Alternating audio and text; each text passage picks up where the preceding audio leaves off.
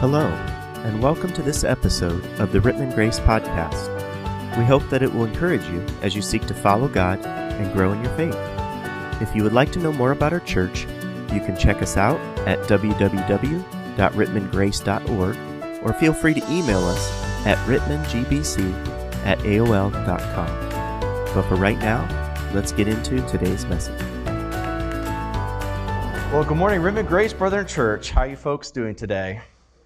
Beautiful fall weather day. Can't can't get much better than that. Love seeing those uh, changing colors of the leaves. It's just so so beautiful.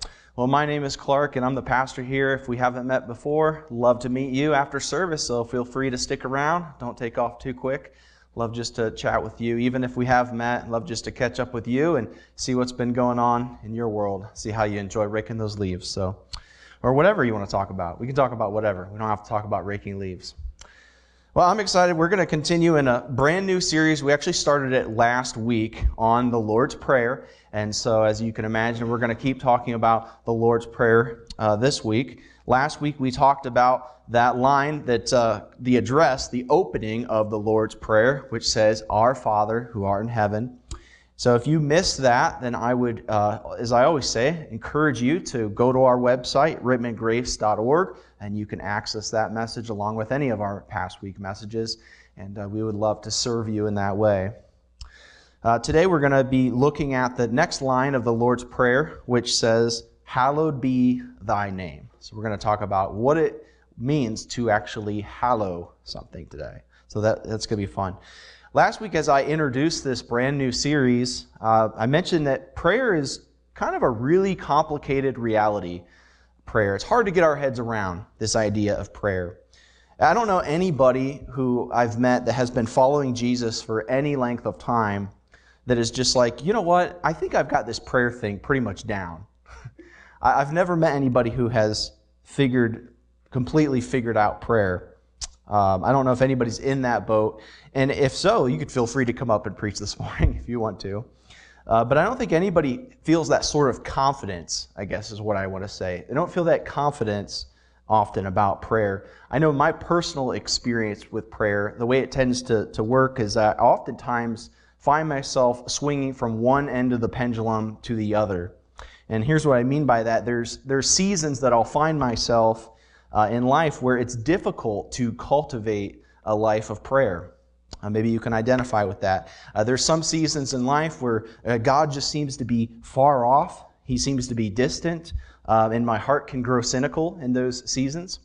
And then there's this other side of the pendulum where you're not necessarily a feel like a master of prayer by any stretch of the imagination, but there's an eagerness to pray. There's this eagerness to pray, uh, to seek after the Lord and see how He is going to respond. And it's actually kind of fun sometimes uh, to see how God will answer those prayers uh, for your family, for your church, for your community. But prayer is a really complicated reality. In fact, I would go as far to say is that one of the most compelling things about prayer, um, or, or as a human being, is the capacity that within us to communicate with our Creator. And just think about that for a moment. If you go all the way back to the Garden of Eden in the book of Genesis, you see this capacity for humans to communicate with their Creator. God has communicated to His people through His creation, through His Word, through His Son, and through His Spirit. And human beings have the opportunity to communicate back to God through worship and through prayer. So we have the capacity to communicate with our Creator, which is another reason to say that what we're talking about this morning really matters. It really matters. What Jesus has to say to us in the Lord's Prayer matters. It matters, and that's one of the reasons why I'm excited to keep learning with you as Jesus teaches us how to pray. So if you have your Bibles, I want to invite you to turn with me to the book of Matthew, chapter 6. Matthew chapter 6. And by the way, if you don't have a Bible, that's okay. We'll have the words up on the screen for you. Uh, but in Matthew chapter 6, I don't know if I mentioned this in the weeks past, but in Matthew 6, Jesus is instructing his disciples here on the Sermon on the Mount. But he's also instructing us this morning. And I don't want you to miss that. He's also instructing us. And here's what he's saying to us this morning in Matthew chapter 6, verse 9. He says to us, Our Father in heaven, hallowed be your name. Hallowed be your name. This morning, I want to look at those four words together Hallowed be your name. And I want to ask three questions. I want to ask what, I want to ask why, and I want to ask how. What is this prayer? Why are we to pray this prayer? And then, thirdly, I want to look at answering the question how do we become the type of people who pray this prayer? What is prayer? Why do we pray this prayer? How do we become the type of people who pray this prayer? So let's start with that first question What is this prayer? When you think about that word hallowed, right? That's an interesting word, is it not? It's not a word that we see too often in our English vocabulary. You don't really have a place for it. You, know, you probably won't use that word this week. But if you look at it long enough, you'll discover that it is actually the root of a word of a very popular holiday that's coming up soon. Can anybody guess what that is? Halloween. Which begs the question what is the connection there? because I don't see how our practice of Halloween really connects to the things of God. Now, to actually understand what's going on there, you have to actually look at the church calendar. This might be surprising to some of you, but October 31st, believe it or not, it is actually the eve of November 1st, right? But for those of you who are in tune with the church calendar, you know that November 1st is All Saints' Day. And in church history, uh, that day was a Christian festival which was oftentimes used to celebrate the saints, those who were known and those who were unknown. And so the calendar has some days that are set apart uh, for the saints, St. Patrick's Day being one of them.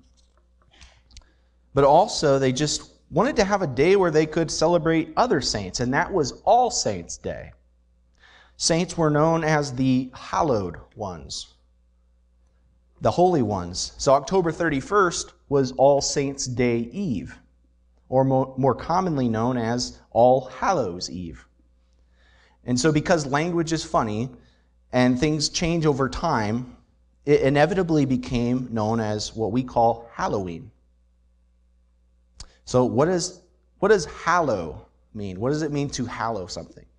It means that something is to be made holy, sacred, honored, glorious. According to Jesus, as he is instructing his disciples to pray, after he addresses God as our Father in heaven, the first thing that he tells his disciples is to pray for God's name to be hallowed, for it to be made holy, esteemed, revered, admired, treasured, worshiped, glorified.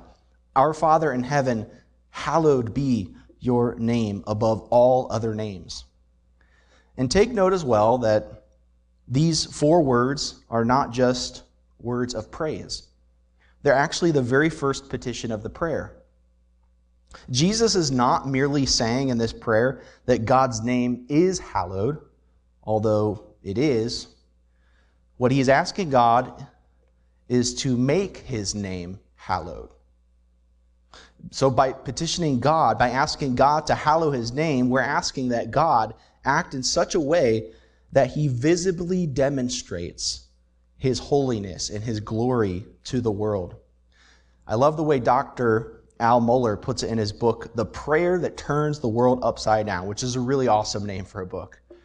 But here's what he says By asking that the name of God be hallowed, Jesus is asking God to so move and act in the world that people value his glory, esteem his holiness, and treasure his character above all else. We must not miss this. Jesus' first request is not that his personal needs be met, but that God's glory and holiness be known and loved as it deserves. What a remarkable God centered prayer. So let me ask you this morning Is your chief concern in prayer your good or God's glory?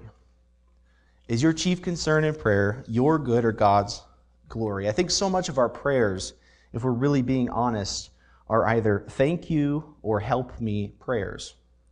And don't get me wrong, there's nothing wrong with that. I do it all the time. These are God honoring prayers, prayers of gratitude, prayers of dependence. These prayers honor the Lord.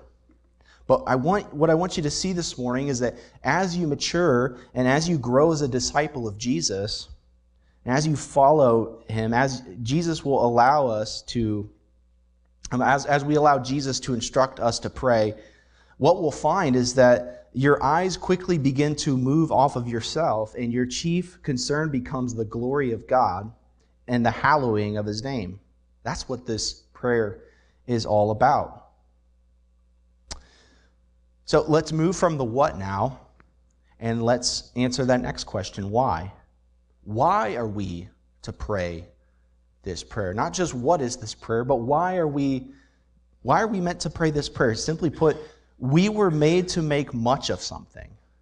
We were made to make much of something. The reality is, you are going to hallow something or someone. That's the one common denominator that each and every one of us in this room this morning shares. We are going to hallow either something or someone because it's part of who you are as a human being. One of the biggest mistakes that we make when we gather in a room on Sunday is to think that we're coming here for the purpose of worship. But the truth is, you actually come here as a worshiper. You've been worshiping all morning, you've been worshiping all week, you've been worshiping your entire life. In other words, your life is lived for something. You give in your life value and worth and significance to something or to someone. You're going to hallow some name because it's hardwired into you. You can't help it. And it's, it's very true if you just think about the culture that we live in, it's, it's the air that we breathe. There's some names in our cultures they have more significance than others. If you just think, for example, Oprah, Bono, LeBron, right? These names, in some ways, they're set apart names. Just imagine how, how crazy this would be if if you came here in a couple weeks and we had a baby dedication and we were dedicating a child named Oprah. Imagine if that happened. You would think to yourself, man, how dare this person? They can't take that name as their child, right? Or LeBron, baby dedication for a baby named LeBron. It's just like you can't touch those names, they're set apart. Some names have incredible worth in our culture. Uh, here's the top three brand values names that have attached to them incredible value. Here's the top three. The, the third one is Microsoft. That name has $162 billion in brand value. How about this name? Here's the, the second top one Google. That name has $207 billion in brand value. Can anybody guess what the first one is? Apple. Apple, that name has $241 billion in brand value. So, some names in our culture, they have inherent worth to them, do they not? And just think about it. As you think about your daily life, there are names attached to things. When you hear people talking favorably about them, you're excited to, to jump in and be part of the conversation. And when people start to talk bad about those names, right, especially sports teams you like, you want to enter in as quickly as you can, and you want to tell them why they're ignorant and why they have no idea what they're talking about.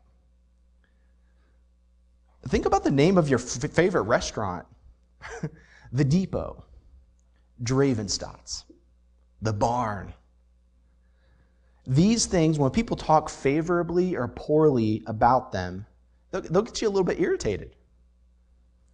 How about your favorite band?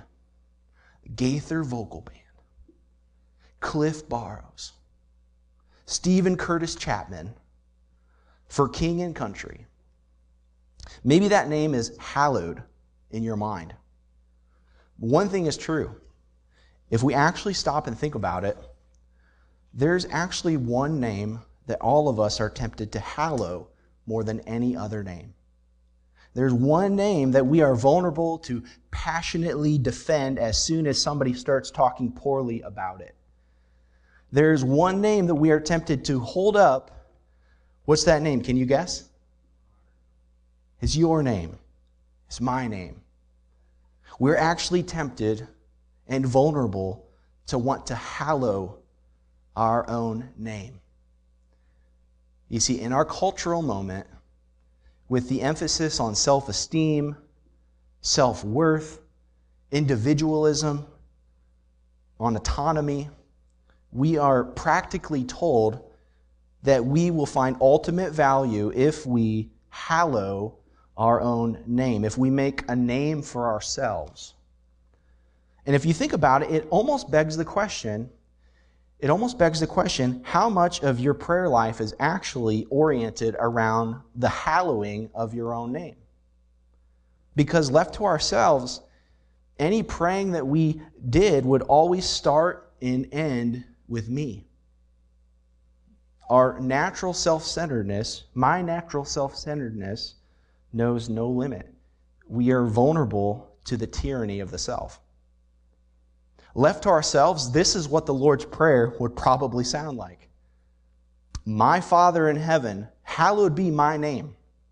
My kingdom come. Give me more fame and fortune and prestige and power. Let me be the ruler of my life each and every hour. Hallowed be my name. My will be done. My perfect family, the next promotion, and on and on and on. You see, at its best, the hallowing of our name will leave us feeling empty and hollow. That's at its best. Because praying, Hallowed be your name, God, is the cry of those who want to rebel against the tyranny of self and to be set free for true joy and true satisfaction and true freedom. Because we need a name that is worth hallowing. We need a name that is worthy and a name God's name is that name. God's name is the name that is set apart from all other names. From the beginning of time until the end of time, God's name knows no limits, it knows no boundaries. It's holy, it's set apart. Listen to what Dallas Willard has to say about this prayer. He says, This request is based upon the deepest need of the human world. Human life is not about human life. Nothing will go right in it until the greatness and goodness of its creator and sustainer is adequately grasped. His very name is then held in the highest regard. Until that is so, the human compass will always be pointing in the wrong direction, and individual lives as well as history as a whole, as a whole will suffer from the constant and fluctuating disorientation. So, why do we pray this prayer? Because it satisfies the deepest need of the human experience. We are all going to hallow something or someone. To be set free from the tyranny of self. That's why we pray this prayer. We also pray this prayer because it rightly orients us around the glory and the greatness of God. And not only that, we pray this prayer as the first petition because it serves as the key that unlocks the meaning of the entire prayer to follow. The petition, Hallowed be thy name, is the main point of the Lord's Prayer. All the other petitions are meant to serve this one. And when you start to see that, there's going to be this incredible depth and meaning to this prayer. Let me explain what I mean. His kingdom comes for the sake of his name. His will is done for the sake of his name. Human life is sustained through the daily provision of bread for the sake of his name. Sins are forgiven for the sake of his name. Temptation is avoided for the sake of his name. It's always been for his kingdom, for his power, for his glory. And to the degree that we can grasp this, is the degree that we find our vision of God and prayer is expanded to new heights. Why do we pray this, hallowed be your name? It's because we were made for it. We were created for it. We were made to pray this prayer. It's what we've always existed for. So now, having answered the what and the why questions, let's now ask how. How does this actually show up? How do we become the type of people who pray this prayer? Well, I think there's actually two ways that we become the type of people who prays this prayer. And there's really, it's two sides to the same coin. And I want to show you by turning our attention to Psalm 8, which we heard read a little bit earlier by Dan. So if you want to flip over to Psalm 8 in your Bibles, again, we'll have the words up on the screen for you if you don't have a Bible, but here's the first side of the coin that we see here. If you want to be the type of person who prays like this, hallowed be your name, you need to be aware of how awesome your Father in heaven truly is. And I think Psalm 8 does a really great job of showing us that. We see a lot of admiration here in Psalm 8. Uh, David says this Lord our God, how majestic is your name in all the earth. You have set your glory in the heavens. Through the praise of his children and infants, you have established a stronghold against your enemies to silence the foe and the avenger. See how awesome your Father is here. In verse 3, he says, When I consider your heavens, the work of your fingers, the moon and the stars which you have set in place, your heavenly Father, it says here, your heavenly Father, he literally hung the moon. Think about that. How awesome is your Father? Uh, notice what he says in verse 4 What is mankind that you are mindful of them? Human beings that you care for them. See, when you consider all the amazing things that your Heavenly Father has accomplished simply just in creation, let alone redemption of a people, we're just taken back by how amazing our Father is. But He's not just amazing for the work that He's done out there. He's amazing because of the attention that he gives his children. Your heavenly Father, the Bible says, your heavenly Father knit you together in your mother's womb. He knows every hair on your head. He knows every thought that you've ever had. He knows every desire that exists in your soul because your heavenly Father cares for you. Some of you need to hear that this morning. Your heavenly Father cares for you. Your heavenly Father has always been present, He's always been there. And He has promised to never leave you nor forsake you. He's always been mindful of who you are. How awesome is your Heavenly Father? Now, notice what he says in verse 5 now. You have made them a little lower than the angels and crowned them with the glory and honor. That verse seems to to me at least, point ahead to the parable of the prodigal son, in Luke 15. Just to paraphrase, you had this son in this season of rebellion who wanted to leave his dad. He wanted to make a name for himself, in other words. He wanted to go and experience things on his own. And so the Bible says that he took off. And then it went well for a moment, and then things just started to fall apart. And then the Bible says that he returns to the Father. And in that return to the Father, he almost just assumes, I'm just going to enter back into my Father's home as a slave. Because he, he, his, he thinks to himself, even the slaves back home have it better than I do apart from him. So then the Bible says he comes back, and there's almost like this kind of this turn that takes place, saying, I don't want to live for the glory of my own name anymore. I don't want to live for my own glory. I want to live for yours. I don't want to hallow my name anymore. I want to hallow your name. I don't want to exist to create my own value. I want to submit myself to your value, your worth, and to trust that that's good for me. And what you see is all this honor is going back to the Father in the story of the prodigal son what does the father do to the son who is coming back to him, so humble? He says, Get him sandals for his feet, get him a ring on his finger, put a robe on him. You're not coming back as a slave, you're coming back as a son. And I'm going to give you my name. Don't you see that when we come in repentance to the Father and we honor Him and we glorify Him and want to lift Him up, what does He do in return? He honors you.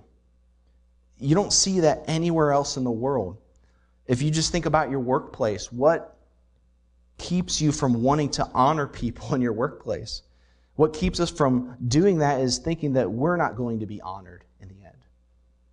But by the grace and the mercy of God, when you honor Him, when you hallow His name, He honors you and grounds you with glory. How awesome is your Heavenly Father?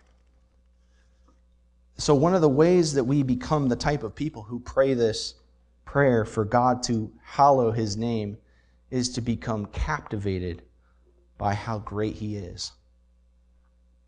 But we also need to grieve the reality that a lot of the world, a lot of the world out there does not see God that way. Again, listen to Dallas Willard. He says, So when we hear, Hallowed be your name, we want to remember that it is the prayer of an adoring child who's somewhat jealous for his parents.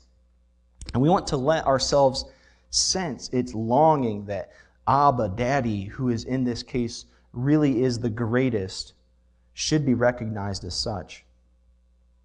We want to dwell on this meditatively and perhaps weep for the sadness that God is not so understood.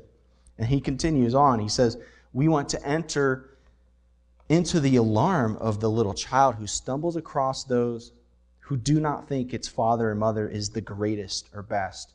We must transfer that alarm to the lack of admiration and confidence that the human world has for our Father in heaven.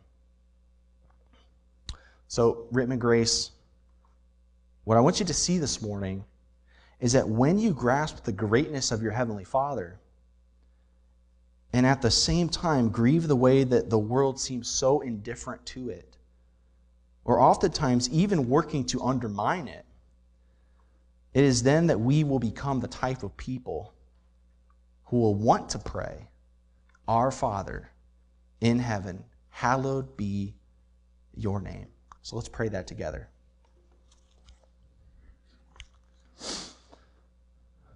Well, Father, we come to you this morning and we ask that, that your name would be hallowed, that your name would be glorified, that your name would be holy. And, and we ask that that would show up in a very visible way. Lord, we live in a world that is broken, a world that is dark, a world that is hurting, a world that is full of sin. And we know that you sent your Son to mend that brokenness, and to, to mend the pain that this world is is feeling, Lord. We ask that you would that you would hallow your name, the name that is above all names, the name to which every knee will bow and every tongue will confess that Jesus Christ is Lord. Father, we ask that you your name would be hallowed today. In Jesus' name we pray. Amen. Thanks again for listening to this episode of the Rittman Grace Podcast. If you have questions or would like to know more about our church, please visit www.rittmangrace.org or email us at rittmangbc at aol.com.